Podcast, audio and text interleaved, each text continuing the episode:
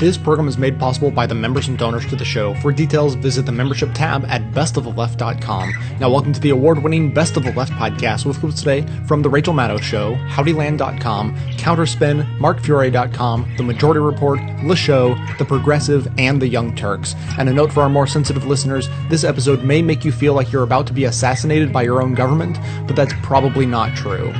Probably. Four years ago this week, presidential candidate Senator Barack Obama was wrapping up a worldwide tour through Europe and the Middle East, designed to amp up his foreign policy credentials. Here's what that looked like. As many as 200,000 people crowded their way into Berlin's Tiergarten Park to hear Senator Obama's vision for the world in July of 2008 and to cheer and cheer and cheer some more. The greatest danger of all is to allow new walls to divide us from one another. The walls between old allies on either side of the Atlantic cannot stand. The walls between the countries with the most and those with the least cannot stand. The walls between races and tribes, natives and immigrants, Christians and Muslims and Jews cannot stand. These now are the walls we must tear down. Senator Obama was greeted abroad like a political rock star. And not just by his tens of thousands of adoring fans. As Frank Rich put it at the time, Senator Obama was treated like a quote, president in waiting by foreign heads of state and the media too. Four years later, it's election season again, and there's a new candidate who's out to prove his foreign policy bona fides. And this week, it's Mitt Romney's turn to tour the world and try to look presidential. So, Mr. Romney, you might have heard, is not having the same kind of foreign policy trip that Barack Obama had four years ago. Yesterday's headlines were dominated with fallout from Mr. Romney's gaff filled first day abroad, including his total diss of London's Olympic hosting abilities.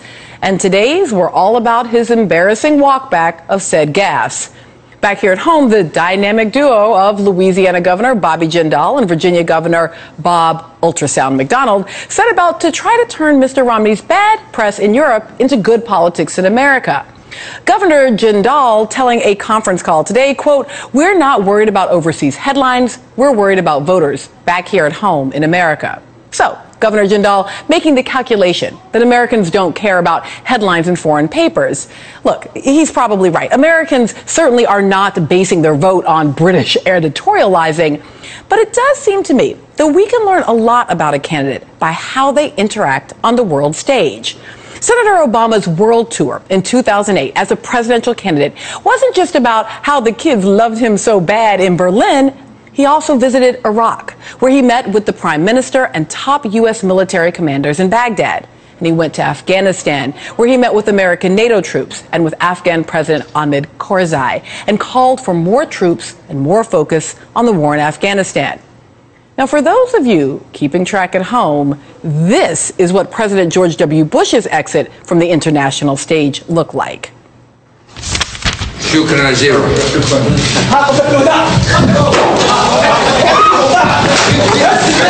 So what if the guy threw a shoe at me?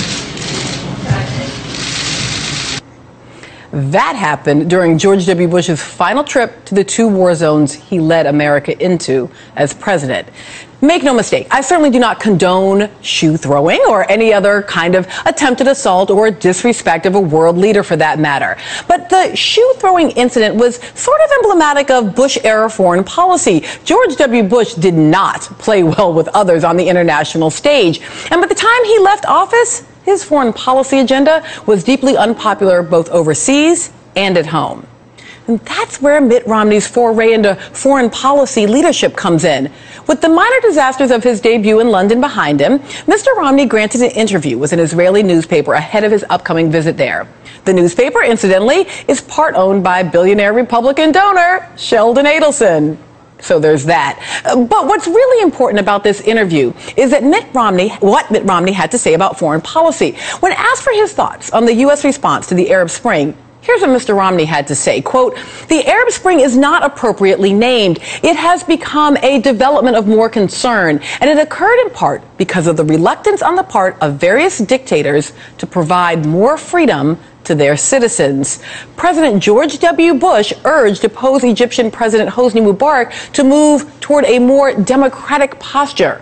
But President Obama abandoned the freedom agenda, and we are seeing today a whirlwind of tumult in the Middle East, in part because these nations did not embrace the reforms that could have changed the course of their history in a more peaceful manner. So, to be clear, Mitt Romney is arguing in favor of the George W. Bush foreign policy plan. He's saying the Middle East is all messed up because President Obama abandoned President Bush's freedom agenda? You see, in other words, day two of Mitt Romney's foreign tour involves telling a foreign newspaper owned by a right wing American billionaire donor that he wants to get back to Bush era foreign policy. He thinks George W. Bush was doing it right. And that's where he wants to take the country and the world back to the George W. Bush way of doing things. So what if the guy threw a shoe at me?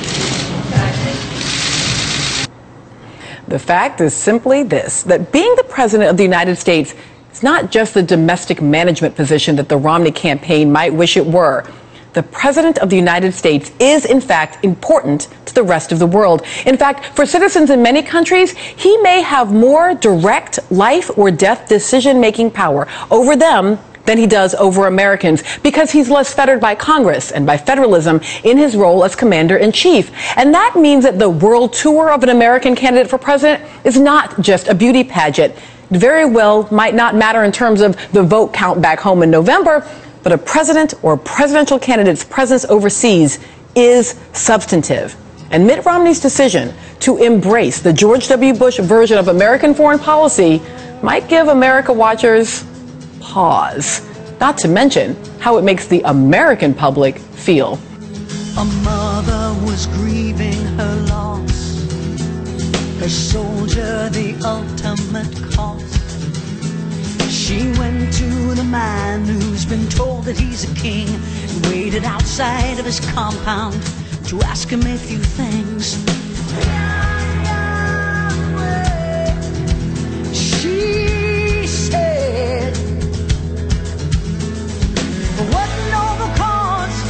My son have to die? And tell me where are their weapons and did you have?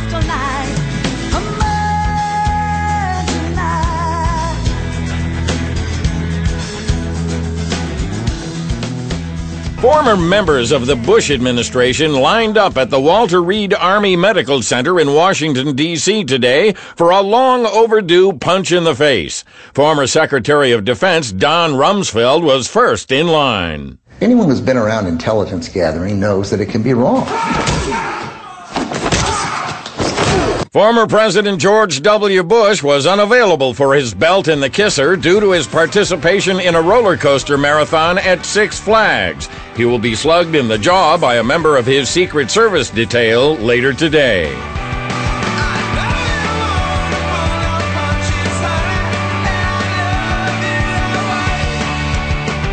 As an anti consumerism advocate, I'd like to encourage you to shop less, don't buy things you don't need, and only buy the necessities from local, independently owned businesses. That said, if you don't take this good advice, then at least there's a way to shop that helps support this show at the same time. Simply click through to Amazon.com, just one of the major companies under constant boycott by one liberal cause or another, from the banner posted at bestoftheleft.com. Better yet, click through just once and bookmark that link to use every time you shop.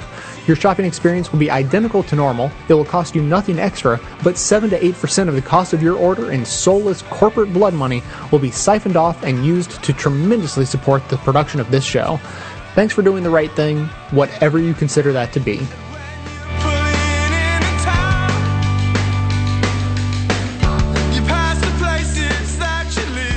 Former presidents tend to avoid publicly criticizing current presidents, especially when they are of the same political party. That is what made Jimmy Carter's June 24th New York Times op ed about the human rights record of the United States so notable. Carter blasted the use of drones, targeted assassinations, indefinite detention in Guantanamo Bay. The piece was read as a very public challenge from one Democratic president to another. And given Carter's reputation as a human rights crusader, it carried additional weight. But there are serious problems here, starting with the very first sentence, quote, "The United States is abandoning its role as the global champion of human rights." Close quote.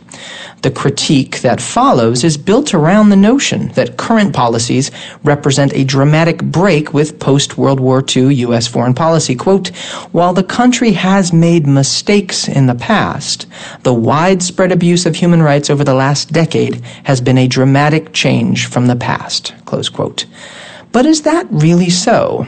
Sure, drone strikes and the Guantanamo Bay prison camp are new, but consider reality for just a moment. The massive carpet bombings of Vietnam and Cambodia, the invasion of Panama, which likely killed thousands of civilians. Consider Jimmy Carter's own record as president, which included support for bloody rulers in Indonesia and El Salvador, Ronald Reagan's Contra War on Nicaragua. To know this record and to speak of the United States as a champion of global human rights is frankly absurd but it's hard to imagine the New York Times publishing an op ed that dealt squarely with these unpleasant facts. Better to pretend that history shows that we are human rights champions, making a few new mistakes.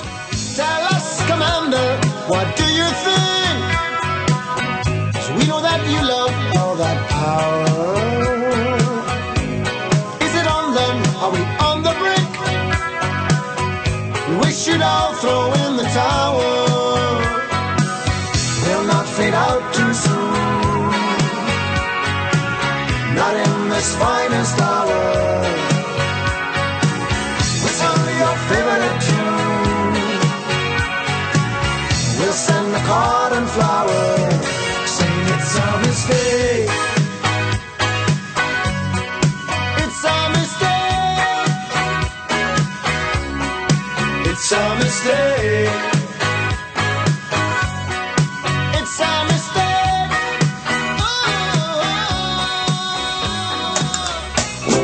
Blasty, the magic drone. He's everything that's great. When you're in a big, he just blows up.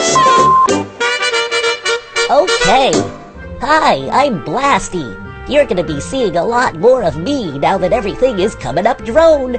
It may not look like it, but since I fixed up Afghanistan for the USA, now NATO is going to spend billions for their very own drones, and that's dronerific.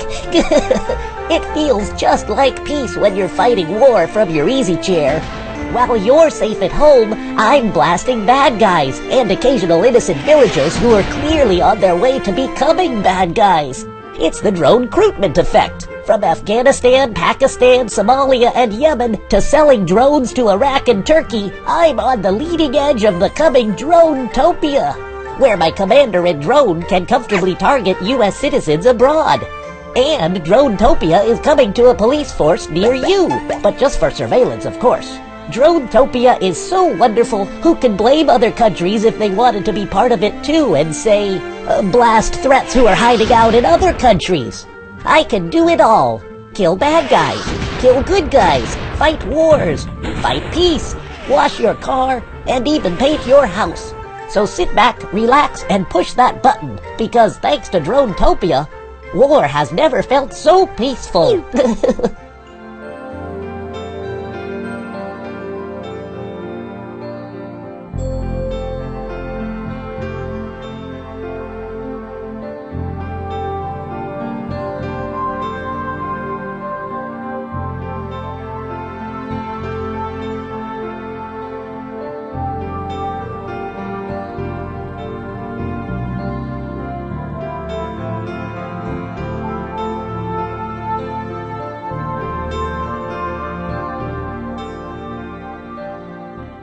got an email and you know i don't i generally don't read these in this part of the program but um, it combines sort of two uh, things that i want to talk about. Well first off is nation magazine came out with a very strongly worded editorial about we, we can't afford to be silent on these uh, drone strike program that the obama administration has uh, implemented.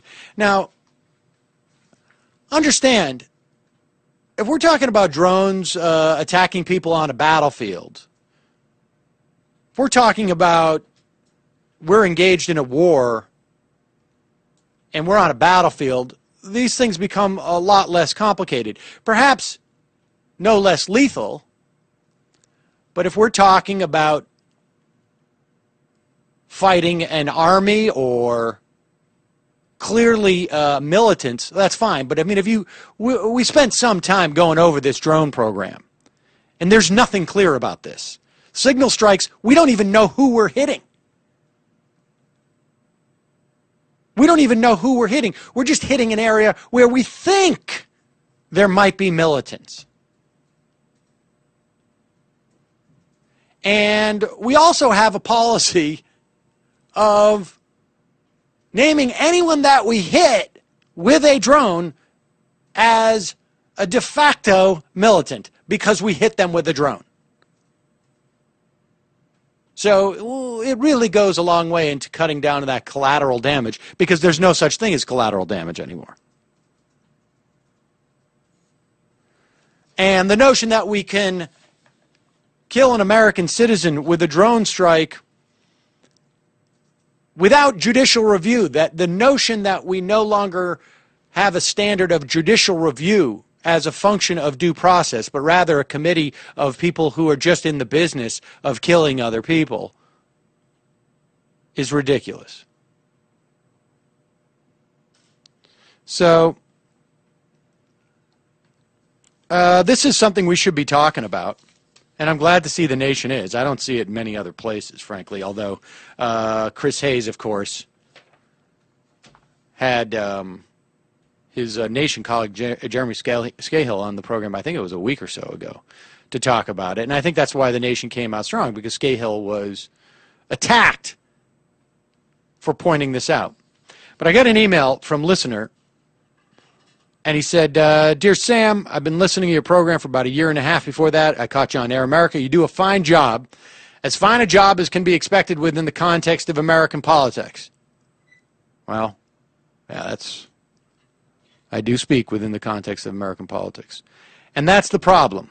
The latter has become a complete charade, corrupt through and through, with no end in sight. Tough for me to argue. I would quibble maybe at the margins, but. So when I hear Senator Merkley, for whom I voted, utter the phrase, take it to the American people, I want to throw up. When was the last time the politicians listened to the 99%? I interviewed uh, Senator Merkley on Friday from uh, Netroots Nation. I can understand uh, some jadedness as to the notion of taking it to the American public. Although I could point out some nominal movement, at the very least in rhetoric, as a function of what the American public has done. But Send more money, shouts the, uh, shouts the Obama camp because Romney raised more in May than they did. Uh, disgusting. The other thing is, all right, so uh, let me just take that. I, I'm not giving any money to politicians right now. I can just tell you that. Because I, uh, my, I do have a certain measure of disgust. But, and I, I'm not saying that people shouldn't or should. I'm just talking me personally. The other thing is, I know you're going to vote for Obama. It is true. I have stated that I will probably vote for Obama. And when I say that, understand that I am making that statement in the capacity as a as a, a host of this show. In other words, I live in New York State. I, I, I have a certain latitude as a because I live in New York State. But I am when I say that I'm going to probably vote for Obama, I am saying that because, in the context of that, I think it's important, particularly in a swing state, that that people vote for Obama over Romney, unless how we uh, somehow we have some miraculous third choice that is actually viable, which I, I I I, I don't. Uh, that's it doesn't seem possible to me. That's fine, that's your prerogative. But that's where I draw the line. His drones killed children, children like your own. He pursues whistleblowers with unprecedented vengeance, strips us of our civil rights, etc., etc. Yes, I know these things because I've covered these things extensively on this program. Extensively. Perhaps more so than on virtually any other program there's probably a couple out there that but it's certainly uh, more so than any other program with the resources that we have. Your rationale is that Romney would be worse, kill more children, and so forth. Oh, yes, in the Supreme Court, Romney will appoint conservatives, i.e., fascists like Roberts. Yes, he will, and Democrats will just go along. Obama will appoint candidates that are to the right as well because Republicans know he can be had and won't stand for anything less than another conservative. The Supreme Court, another corrupt institution that, you, that should have been dumped years ago.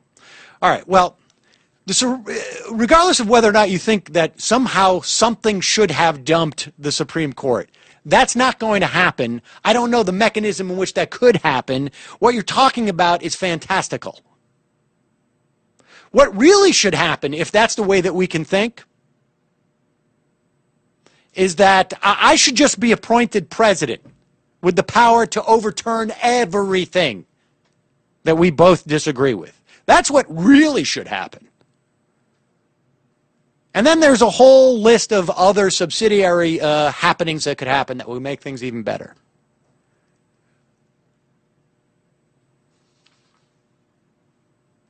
And yes, Obama will probably follow the trend of replacing uh, anyone sitting on the court, at least on the of the four, with someone who is more conservative.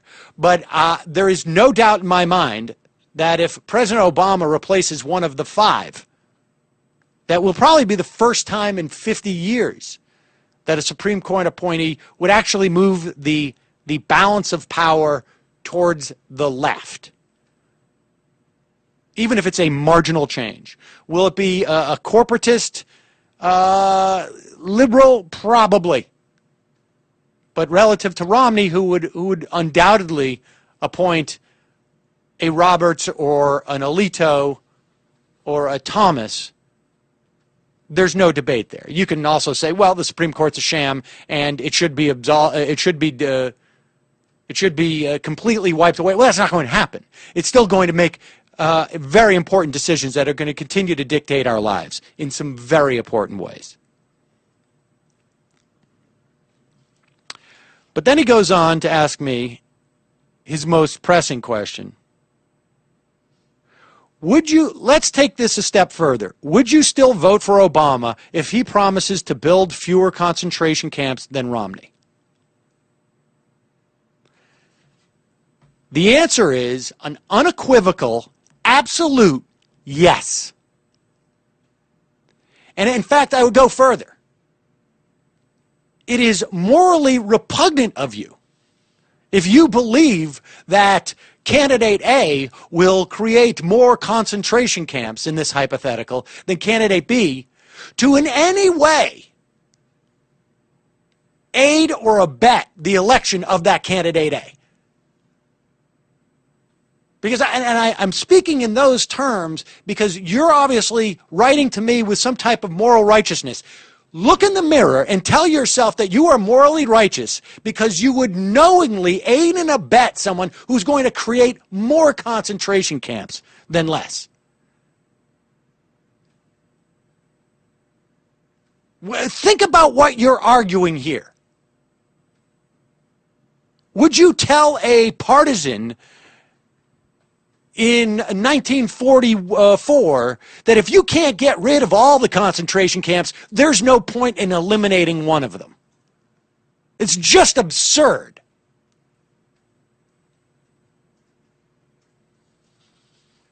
He goes on to say, I cannot give money to a person who will vote for a candidate who kills civilians and continues to fight a war in Afghanistan despite promises to get out.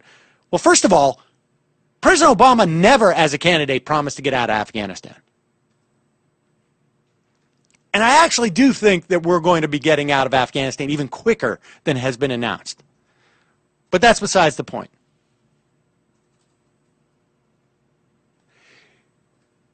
If you think that you will ever have the opportunity to vote for an American president who could win, or even perhaps, eh, yes, who could win,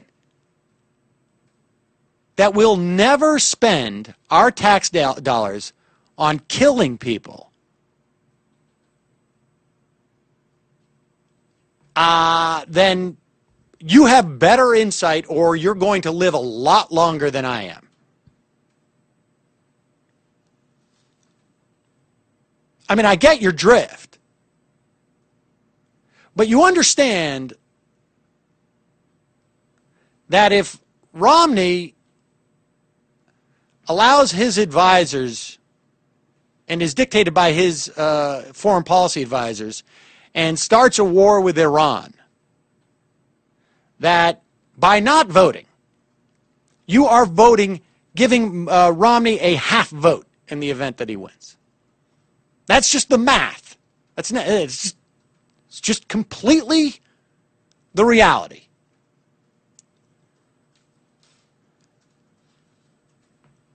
That's why I stopped subscribing to mainstream newspapers that helped us get into wars, and that's why I must stop subscribing to your program. So please terminate my $10 a month payment. I appreciate it. Best of luck to you. I got no problem with uh, someone uh, ending their subscription to this program, particularly if you think it's going to help in some way prevent wars. But there's no logic here. You're just acting out like a child. There's absolutely no logic here. Never have I in any way ever helped promote war on this. Uh, well, let me let me rephrase this actually, um, because I think uh,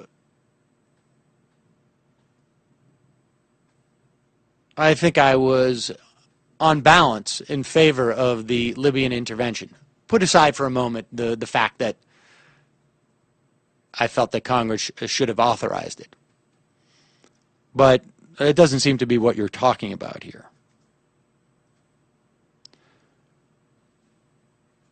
And I'm not quite sure that that was, well, for the sake of argument, let's say it was a war. Uh, but, but the idea in some way that you are going to prevent wars or whatnot. It's just simply misguided. And, and I actually have far less of a problem with your su- uh, end of subscription than the righteousness in which you talk about the voting. Take that $10 and uh, a month and, I don't know, make an art project that talks about, um, but you should go out and vote still. And you should vote for someone you believe who has a chance. You should not throw away your vote. And understand that you have no more leverage than I do at this point. And if you think this is going to teach President Obama a lesson, uh, I got news for you. I'm aware of, of you canceling your subscription. And I know exactly what to attribute it to. You don't show up to vote, I guarantee you there will be no narrative that it's because of drones or whatnot. None. Zero. It will have absolutely no impact other than to make yourself feel more righteous. But as you're feeling more righteous, just remember that in some way you think it's okay that that extra additional concentration camp in your hypothetical exists. It's actually a great hypothetical. If you were a partisan and you had the ability to shut one of 10 concentration camps, would you say, not gonna? Because there's no difference between 10 concentration camps and 9 concentration camps. So to heck with it. I'm going to stay at home and feel very righteous that I just believe there should be no concentration camps. Good luck with that.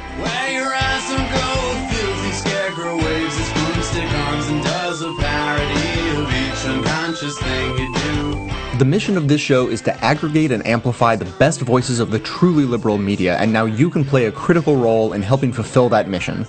I pick out the best clips I hear to share with you, and now you can do just the same thing extremely easily. Now available at bestoftheleft.com, each clip I play is made available individually with simple buttons that allow you to share your favorites on your networks through Facebook, Twitter, by email, and beyond. By myself, I can amplify this content to thousands of people, but collectively, we have the potential to reach millions. No kidding. Become your own media activist by taking one minute to share your favorite content a couple of days each week, help more people plug into the truly liberal media, and be an integral part of this extremely virtuous cycle. Thanks so much for your help.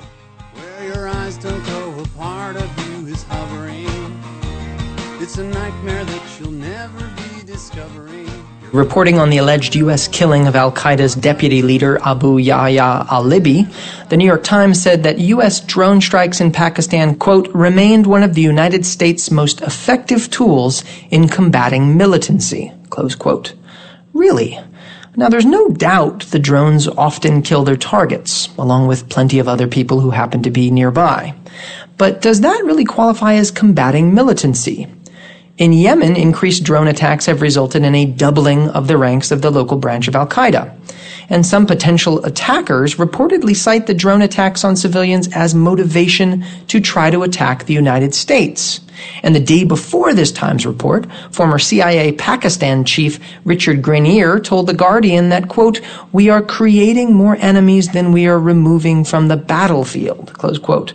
All of that is hard to square with the idea that drones combat militancy. And of course, there are questions that should be asked on an entirely different level.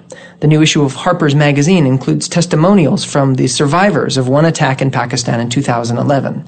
One of them puts it like this, quote, I am mostly illiterate. I stopped going to school because we were all very afraid that we would be killed. I am 21 years old. My time has passed. I cannot learn how to read or write so that I can better my life. But I very much wish my children to grow up without these killer drones hovering above, so that they may get the education and life I was denied. It sounds like the drone program combats more than militancy. Education and literacy are casualties as well. Casualties of war.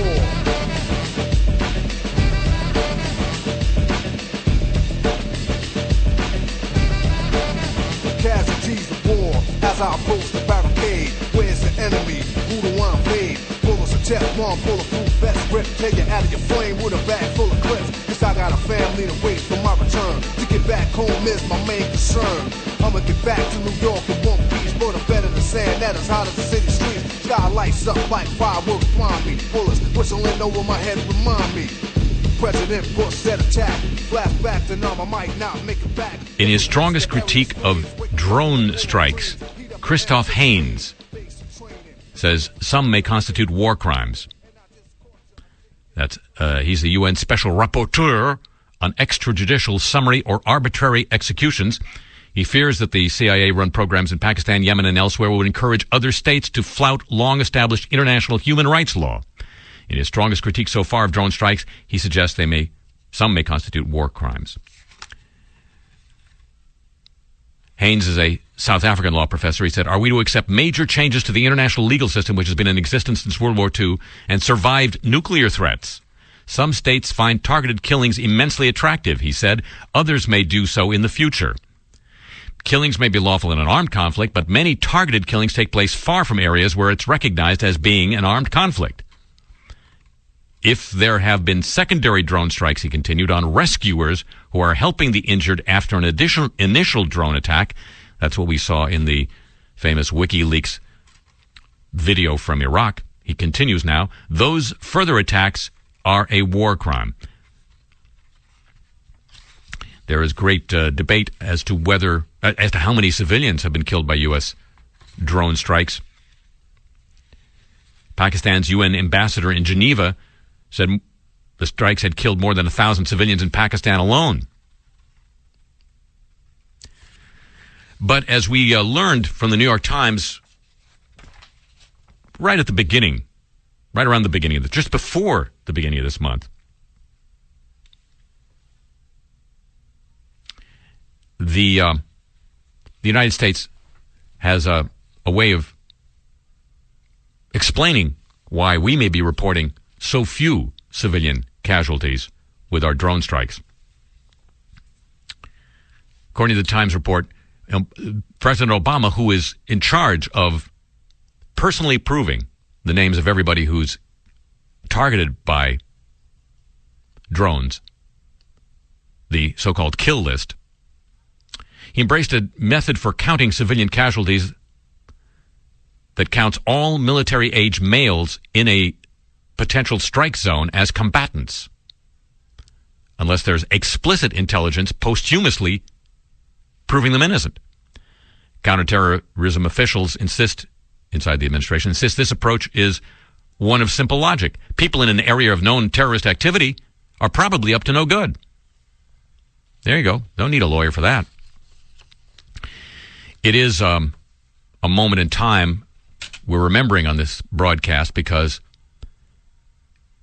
this uh, New York Times report on um, the construction of kill lists, as I say, came out right at the end of May. The only real furor uh, surrounding it has been who leaked. But um, there, there, the the uh, story in the Times does report, and it, it, it details how President Obama goes about making the selection of the targets. He's presented with so-called baseball cards with, uh, you know, pictures and background on, on all the potential targets. In the wake of the death of the uh, propagandist for Al Qaeda, an American named Awlaki, some administration officials, including the Attorney General, argued that the Justice Department should make public its legal memo justifying these targeted killings without uh, the quaint quaintness of due process. Obama had, in 2009, released Bush administration legal opinions on interrogation. But this time he chose to keep the Awlaki opinion secret. Once it's your pop stand, you look at things a little differently, said the CIA's former general counsel. Michael Hayden, former CIA director, now an advisor to Mitt Romney, said secrecy has its cost and Obama should open the strike strategy up to public scrutiny. This program rests on the personal legitimacy of the president, and that's not sustainable, said Hayden. I have lived the life of someone taking action on the basis of secret Office of Legal Counsel memos, and it ain't a good life. Democracies do not make war on the basis of legal memos locked in a DOJ, Department of Justice, safe. The nutty thing, the, the reason I'm focusing on this moment in time is not only did that New York Times story appear just at the end of May, that very day or the day after, President Obama bestowed, lavished the Presidential Medal of Freedom on several folks. Among them, Bob Dylan. Bob Dylan started out singing other people's songs, but as he says, there came a point where I had to write what I wanted to say because what I wanted to say nobody else was writing.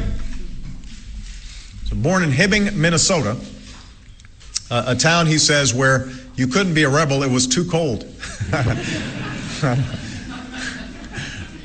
Bob moved to New York at age 19. By the time he was 23, uh, Bob's voice, uh, with its weight, its, its unique gravelly power, was redefining not just what music sounded like, but uh, the message it carried and how it made people feel. Uh, today, everybody from Bruce Springsteen to U2 uh, owes Bob a debt of gratitude. Uh, there is not a, a bigger giant in the history of American music. Uh, all these years later, uh, he's still chasing that sound, uh, still searching for a little bit of truth, and uh, I have to say that I am a really big fan. Bob Dylan. Bob Dylan stood silently during the ceremony. The author of Masters of War did not want to respond. Here's what he did not want to say.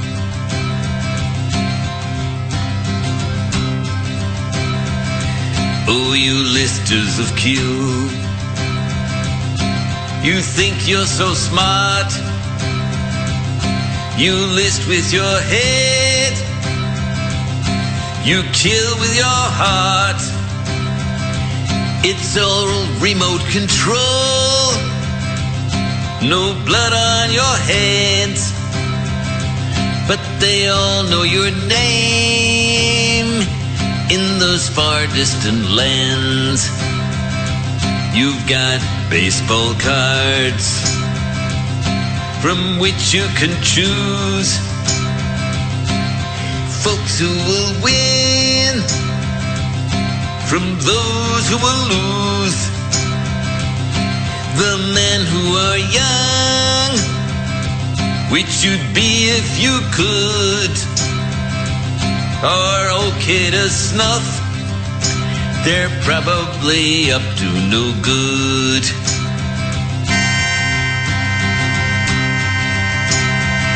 Oh, your planes are all drones. No pilots at risk. Nobody to question. Nobody to frisk. It's all so precise. That's the way that it's played. And when you kill children, mistakes they were made.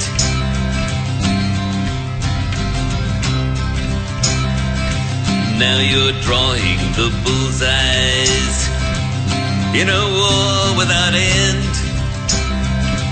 Detainees are forever so you don't apprehend. Oh, you double down on a wrong headed war. We thought we voted for less, but you gave us more. Oh, you listers of kill. You think you're so smart.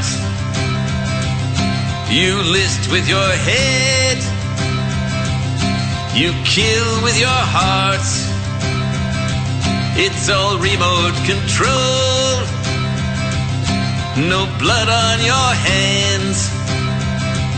But they all know our names in those far distant lands.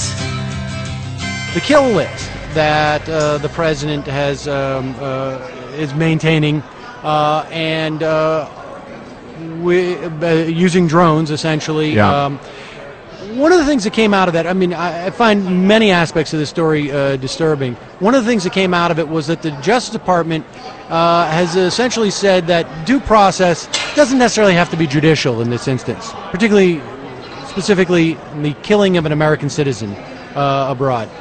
Give me your perspective on, on, that. I think this is an area that needs um, two things. We need uh, better congressional oversight of this area, and then we need to develop a clearer notion of what the appropriate level of due process is.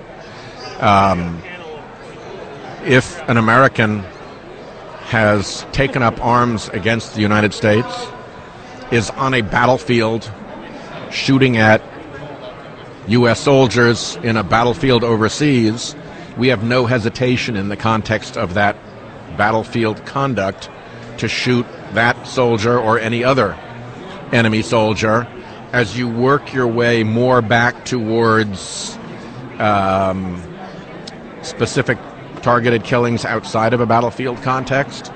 Uh, it gets more and more challenging to how, figure out how you provide the, as you said, due process necessary to make Americans comfortable that that terrible power is never misused.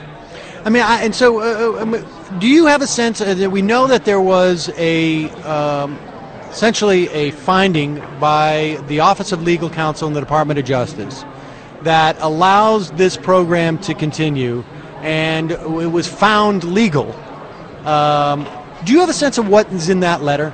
In other words, we have essentially a secret law that says this is okay, but I'm not allowed to look at it Yep. anywhere. Um, are No, senators? I, I, uh, I have I fought many battles um, with the Bush Justice Department to get access to the Office of Legal Counsel, the OLC memos that supported the torture program, the warrantless wiretapping program, and other excesses of that administration. And I can remember being taken in and told that I could read them but not have copies, that I couldn't have them brought to my office. I had to go to the executive branch in order to read them. Um, we battled over whether I was allowed to take notes. Is there any While I was reading justification for something like this? Well, there is, um, and the argument is that a president has the right to get advice from his lawyers or her lawyers. Um, and like any attorney client relationship, that's kind of sacrosanct. And people who might wish the president ill politically don't get to jump into that conversation any more than a prosecutor jump gets to jump into the conversation between a defense lawyer and the defense lawyer's legal counsel. Where that begins to change is where the opinion isn't just a legal opinion being provided to the uh, president, but is in effect an administrative act of the administration that is now the basis for authorizing activities. And there's a tension between those two that I don't think we've resolved very well yet from a point of view of our congressional oversight. It seems to break down a little bit that someone could rely on a memo from the OLC as if it were a statute uh, and use that as a get out of free ja- uh, get out of jail uh, free card Yeah. or a you can't prosecute me card in the future but at the same time it's also but when in the in the terms of it being protected uh, uh, correspondence if Yeah. you will um, it's it's imp- it's merely advice Well, uh, and the the probably worst case of that ever was in the Bush administration. Gonzales, Attorney General, Office of Legal Counsel opinions that authorized the Bush torture program um, as one of the first people outside of the administration to read those. I was really horrified at the quality of the work. and how can we say that it authorizes something if it's merely advice If it's merely advice. I mean, isn't that the so that, that's the point. It's sort of at the boundary between being just legal advice to somebody versus being an administrative authorization in its own right. And in that case, clearly, the quality of the legal work had been degraded in order to reach the outcome that they wanted to. and so that's kind of the worst case scenario in which not only is it um, to just to find out what's going on, eh, because it's in effect an administrative authorization that you want access to be able to read those things, but also, frankly, if they're tanking the opinion in order to get a preordained result, you want to be able to have a look at it, be able to make an impartial assessment as to whether that underlying legal opinion is really legitimate or whether it's results oriented legal uh, opinion making. And and so have senators uh, had the opportunity to see that uh, OLC document uh, that the the Obama Justice Department has produced, uh, authorizing these kill lists and I am not aware of it. And so let me. Uh, I want to move on. Um, that's. Uh, is, is there any attempt uh, in the Senate to, to, to is anybody asking to see that that document?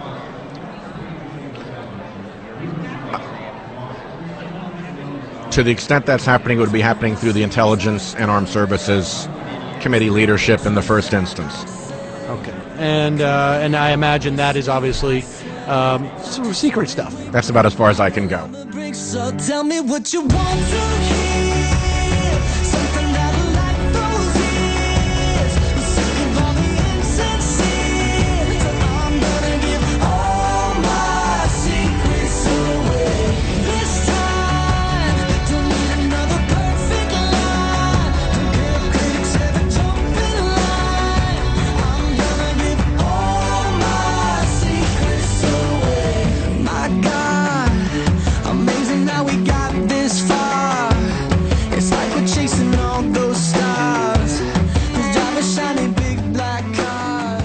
It's not every day I find myself in agreement with John Cornyn, the right wing Republican from Texas, but today is one of those days because Cornyn has introduced an amendment that would require the Obama White House to release its memo that provides the justification for its policy of rubbing out U.S. citizens, according to an excellent report by Adam Serwer of Mother Jones. We're not mere supplicants to the executive branch, we are a co equal branch of government, Cornyn said during a recent Senate discussion of his amendment. So, he added, it's insufficient to say, pretty please, Mr. President, pretty please, Mr. Attorney General, will you please tell us the legal authority by which you can claim the authority to kill American citizens abroad? In case you've forgotten, Obama has knocked off not only Anwar al Awlaki, the Al Qaeda cleric, but also al Awlaki's 16 year old son and a young editor for Al Qaeda, and all three were American citizens. Iowa Senator Chuck Grassley, also a Republican, has been demanding this hit list too. We got a license to kill Americans, he said recently, and we don't know the legal basis for it. Democrats, by the way, have shelved Senator Cornyn's amendment, so we still won't know the legal basis for it. If Bush had been doing this, they'd be up in arms, which tells you that all that matters is not whose ox is getting gored, but whose ox is doing the goring. I'm Matt Rothschild, and that's how I see it. This is the first day of my life. Swear I was born right in the doorway. I went out in the rain, suddenly everything changed. They're spreading blankets on the beach. Yours is the first face that I saw. I think I was blind before I met you. And I don't know where I am, I don't know where I've been, but I know where I want to go. And so I thought I'd let you know. Yeah, these things take forever, I especially am slow. Ring ding ding ding, ring the bell. I found something to agree with Republicans on. Now, uh, I believe they're doing it for politics, but I don't care. Uh, John Cornyn, Chuck Grassley, two Republican senators who've never uh, seemed to care about liber- uh, civil liberties before, uh, American rights, all these things. Come on. Too much executive branch power. Republican senators, you caring about that? That's a good one. But now that we're heading towards an election and they want to criticize President Obama, they're like, can you believe how much executive power this guy has? With his kill list. Now, they're right. So let me give you John Cornyn's quote first. This is a very conservative Republican senator from Texas. We're not mere supplicants to the executive branch. We are a co-equal branch of government, so it is insufficient to say, pretty please, Mr. President, pretty please, Mr. Attorney General. Will you please tell us the legal authority by which you claim the authority to kill American citizens abroad? Now, as much as uh, I think John Cornyn is a joke, I think that that statement is 100% correct he's basically asking, well, actually, Chuck Grassley was asking. Now, John Cornyn is demanding that the president at least share the legal reasoning behind his ability to kill U.S. citizens abroad without a trial. Now, remember, they can just do a drone strike on you. They already have on three U.S. citizens in Yemen alone in the last year alone. And some of them are signature strikes. So they signature strike is when you don't know who you're bombing. Literally. Personality strike is we know who we're bombing. Signature strike is I don't know, they look Arab down there, and I think they're mainly males. Okay? Now, one of the guys that we killed was a 16 year 16 year old, uh, Abdul Rahman al Awlaki. And we have never stated why we killed him. We never stated whether we intended to kill him, whether it was an accident, if it was a personality strike, whether it was a signature strike. It's just like sad day, he's dead. He was a 16 year old U.S. citizen, kid from Denver. Okay? Now, his dad, or they said was on a terrible list, yada yada, was helping Al Qaeda. Did they ever present evidence about that? Of course not. They killed him too. But look, at least you can make a case for his dad. It appears that there's some evidence in the public that he was against us. Is that good enough to kill a U.S. citizen? I don't think it's nearly good enough. But to kill his son, a 16 year old? And but President Obama says, not only will I not share who we're killing, why we're killing them, what evidence we have, I won't even share with you the legal memo that explains how we have the legal authority to make that decision. Not only that, I won't even acknowledge that that memo exists. And not only will I not share with the media or the public, I won't even share with Congress. Oh, come on. That's ridiculous. So now John Cornyn is pretending to care when he never cared under Bush, but okay, I'll take it. And he says you should and you have to produce that memo at least to members of Congress. Of course, we live in a democracy. Of course, the president has to say why he's killing or what is his legal basis for killing U.S. citizens without a trial. Of course he does. Now, here's Chuck Grassley from Iowa. We got a license to kill Americans, and we don't know the legal basis for the license to kill Americans because our letters haven't been answered. Again, as much as I might disagree with Grassley on other issues, he's 100% right about that. So, Attorney General Eric Holder, what are you doing here? How, how, how are you calling this due process? We, every American citizen has a right to due process. How do you explain it? This is the comical way that he explained it. Due process and judicial process are not one and the same, particularly when it comes to national security. The Constitution guarantees due process. It does not guarantee judicial process. Oh, it makes my stomach turn every time. What, what the hell does that mean? Due process is not judicial process. That's exactly what it is. You can't just sit in the executive branch and say, I'm not going to tell Congress why we're doing this. I'm not going to share it with the judiciary. I'm just going to decide to execute people on my own. That would be maybe a monarchy, uh, certainly a totalitarian form of government where the executive decides, oh, yeah, me and Bob got together and we decided to execute you. What do you mean?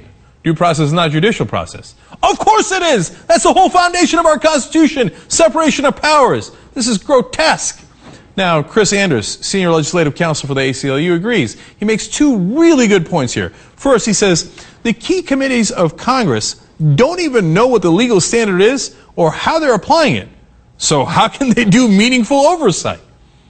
That's what Congress's job is. They're supposed to do oversight of the executive branch. If the executive branch says, here's, take your oversight and you shove it, okay? We're not going to share with you even our memos explaining why we have the right to do this. Well, of course you can't do oversight. Of course that's unconstitutional. But then Chris makes an even better point. He said, quote, there's a fundamental due process right to know what it is you can't do in order to avoid getting killed by the order of the president. Now that applies to us. We're U.S. citizens. If we go abroad, we don't know where the line is. I mean, I imagine most of us aren't going to come close to the line, but I'm only imagining. I mean, what did uh, the 16 year old from Denver do to get close to the line? Does anybody know? No, nobody knows. Did we intend to kill him? We don't know. So could your 16 year old get killed uh, if you're abroad? The answer is absolutely he could. Now you say, oh, but they wouldn't do it to my 16 year old. Maybe yes, maybe no. We don't know because they won't tell you who they're killing and why they're killing them and what their legal basis for killing them is. Here's what the president needs to do, and I don't give a damn if he's a Democrat or a Republican or whatever he calls himself, pretending to be a progressive. Get out of here. Okay, no progressive says, yeah, we should do signature, signature strikes where we just indiscriminately kill people without even knowing who the hell they are. And yes, we can do that to U.S. citizens without a hint of evidence or a trial that we share with anybody else. That's the least progressive thing I have ever heard in my life. You have to present that to Congress. And then you have to present that to the public. We have to know why you're executing us.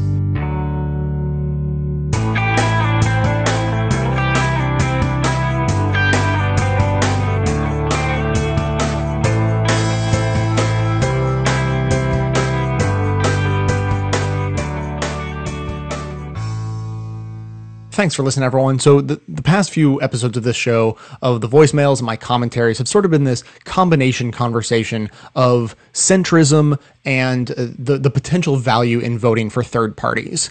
And I, you know, honestly, I really thought the conversation was over. I was just sitting here preparing to do a, a brand new commentary in a completely different direction, starting a, an entirely new conversation. When a voicemail came in, and when you know when I saw it, it was actually quite long and I almost dismissed it out of hand as unplayable for the show based purely on its length. But then when I heard it, you know, I realized there's actually some value there, and that this would be a really good way to end this conversation on this note. So I'm actually going to turn over my commentary section for the show to this voicemail and uh, and just let you know that although it is uh, a little on the long side that it is worth listening to and checking out uh, so from here on out i will uh, hand it over to cindy from california Hi, Jay. I'm calling from California. My name's Cindy. And I'm calling to add to the conversation about centrism and third party voting. These are two similar debates with a common underlying cause, I guess, or, or theme. One is addresses the question of whether centrism aids Republicans in dragging the country rightward, or if it uh, presents a way out of the polarization problem that we've got in the country. Uh, the other question has to do with whether or not voting for a third party helps to build that kind of party, or if it just gives um, a vic, you know, it fragments the left and gives a victory to the Republicans. My contribution to this conversation is to point out the connection between these questions, to explain how that connection works, and to suggest a way out. The first thing we have to recognize is that many of the things we progressives want to change are dictated by the structure of our system in the American system, the federal government is a result of what the states do. It's not a cause. This has always been true from the time of the First Continental Congress all the way to this present day. And that's why ALEC focuses on the states. If they change the voting rules, which are dictated by the states. They change election outcomes. If they change elect- election outcomes, they control the policy at both the state and federal level. So here are two structural things to keep in mind. Uh, this is the wonky part, but bear with me because it's really important. We have a single member district plurality election structure for our federal legislative branch. We have an electoral college for the executive branch that awards votes according to the plurality winner in each state. These branches together choose the third branch. Because of something called Duverger's law, and that's spelled D-U-V-E-R-G-E-R, Duverger's law, this structure always results in a strong two-party system that will never change unless changes are made to that structure. To get rid of the Electoral College altogether requires a change to the Constitution, but to at least change the way electoral votes are awarded simply requires a change at the state level. And to do, to do that, we need to get states to pass the National Popular Vote Interstate Compact. Uh, you can Google that for more information to find out how that would work. The single member districts are not mandated in the Constitution, but were mandated by Congress itself. The current Congress will never change that because the current members got there as a result of it, but I can, there's a way around that and I can describe that later. But anyway, because of Duverger's law, voting for a third party at the federal level will not make a third party more viable. To make a third party viable, it has to be built at the state level. I mean, if you can do that at the state level, it might gain some influence over a state legislature, and then that legislature can begin to do things like pass the National Popular Vote Compact or pass resolutions calling on Congress to change the single member district setup. Strategically, I think focusing on a third party is putting the cart before the horse why try to build an engine of change in an environment where the engine is unlikely to work? It would be like building a boat in the desert or a tractor in the ocean. You might get it built, but it won't be very effective in the place you've built it. If that's what you want, you have to change the environment. A political system is easier to change, believe it or not, than an ecological system. There's a mechanism for a change in the system that we've already got, and it has been used before with incredible success, and that's the Article 5 Convention. A lot of people call this the Constitutional Convention option, which they immediately reject in the belief that it will result in a free-for-all. Many also argue it's never been done before, what a lot of people don't realize is that the mere threat of the convention is the reason we have direct election of senators.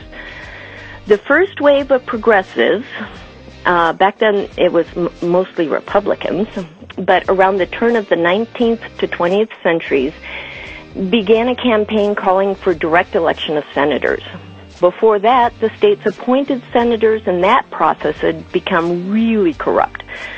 The Senate, of course, refused to pass any amendment that would alter the status quo because those senators had gotten wealth and power with that status quo, so had no incentive to change it, which is kind of the situation we have now. But anyway, back then, the states began calling for an Article 5 convention for the purpose of proposing amendments. It took 18 years, but by 1911, 30 of the 31 states necessary had passed legislation calling for a convention. Right after that, the senators saw that their situation was put in threat, you know, that they, they might lose their offices with this convention, so they immediately passed the um, 17th Amendment and then the states ratified it. But anyway, so here's the activist call to action part. If you want an environment that fosters third parties, if you want to rein in corporate personhood, if you want to regulate money and politics, then there have to be changes to the structure of the federal government. People have to buckle down to the hard work of getting legislatures to do what the Constitution itself says they can. It took our predecessor progressives about 20 years to get the 17th Amendment. It took the corporatist Republicans about 30 years from the Powell memo, to the complete capture of the judicial branch. None of these projects moves quickly. But if we want to achieve these goals, we have to turn our attention to the state legislatures. We need to swamp all those online petition sites and clog all the legislative phone lines demanding they take action on the Article 5 convention. Eventually, those politicians in Congress will do what they did in 1912. They'll pass whatever it takes to avoid the convention. Now, centrism, like voting for third parties, will never bring about change. Similar to the structural reality of Duverger's law, there's a negotiating principle that comes into play here. It's a bit trite to say it now, but negotiators generally fall into two categories, cooperative or competitive. The cooperative negotiator is always looking for common ground with the idea that if I give a little, you know, on this point, the other side will give a little on that point. Or if we work on the common ground stuff first, then goodwill will be built up and we'll be able to compromise on the harder stuff. The competitive negotiator seeks to maximize his win. So when a competitive negotiator encounters an, a cooperative negotiator, he takes every concession and then remains firm on his original demands for, on, you know, with regard to that harder stuff. I don't have to tell you that in today's Republican Party, both the base and the leadership have adopted the competitive stance, and the Democrats, often in the name of centrism, have adopted the cooperative stance. Decades old studies have shown that when a cooperative negotiator meets a competitive negotiator, the best tactic for that cooperative negotiator is to adopt a competitive strategy failure to do this on the part of the Democrats has resulted in a Supreme Court that is now the most conservative it has been in 100 years. Democrats acquiesce in extremely conservative Republican nominees, thinking the Republicans will extend the same courtesy, but that misunderstands the strategies the Republicans have adopted. When it's the Democrats' turn to nominate, the Republicans demand the Democrats agree to nominate judges that will be acceptable to the right. In fact, all the economic and tax policy choices, both legislatively and judicially, demonstrate this rightward drift as Republican competitive negotiating strategy wins concession after concession from the cooperative Democrats. Many of them call themselves centrists. Anyway, my shorthand advice after this very long message is um, my shorthand advice about voting is vote defensively at the federal level. You're not going to win change there. Vote for change at the state level. But more importantly, don't let those state legislators rest. until they do what's necessary to fix the system, which is to call for an Article 5 convention. That's the only thing that will make the corporatist senators and Congress people sit up and take notice. Anyway, like everyone else who calls in, I really love the show. I think it's one of the best produced shows out there. So thank you for that. Bye. Thanks to Cindy for that message and congratulations on being the only person to have left a 10 minute long voicemail and had it played on the show. That is an impressive feat. Uh, but to Cindy's point about the Constitutional Convention being the only way to create systemic change in this country, the only people I know of who are working on that, I'm sure there are others, but the only people I know of are friends of the show, the Young Turks, and their political action committee, Wolf PAC. So for details on what they're up to, please visit wolf-pac.com. So that's going to do it for today. Thanks to everyone for listening, and special thanks to those who support the show by becoming a member or making one time donations to the show. That is absolutely how the program survives. Stay tuned into the show between episodes by joining up with us on Facebook and Twitter. And for details on the show itself, including links to all the sources and music used in this and every episode, all that information is always posted in the show notes on the blog. So, coming to you from inside the Beltway, yet outside the conventional wisdom of Washington, D.C., my name is Jay, and this has been the Best of the Left podcast, coming to you every third day, thanks entirely to the members and donors to the show from bestoftheleft.com. Thought now black and white. you took apart a picture that wasn't right. Pitch burning on a shining sheet. The only maker that you wanna burning man in a living room shadow. He'll take you out any open door. This is not my life, it's just a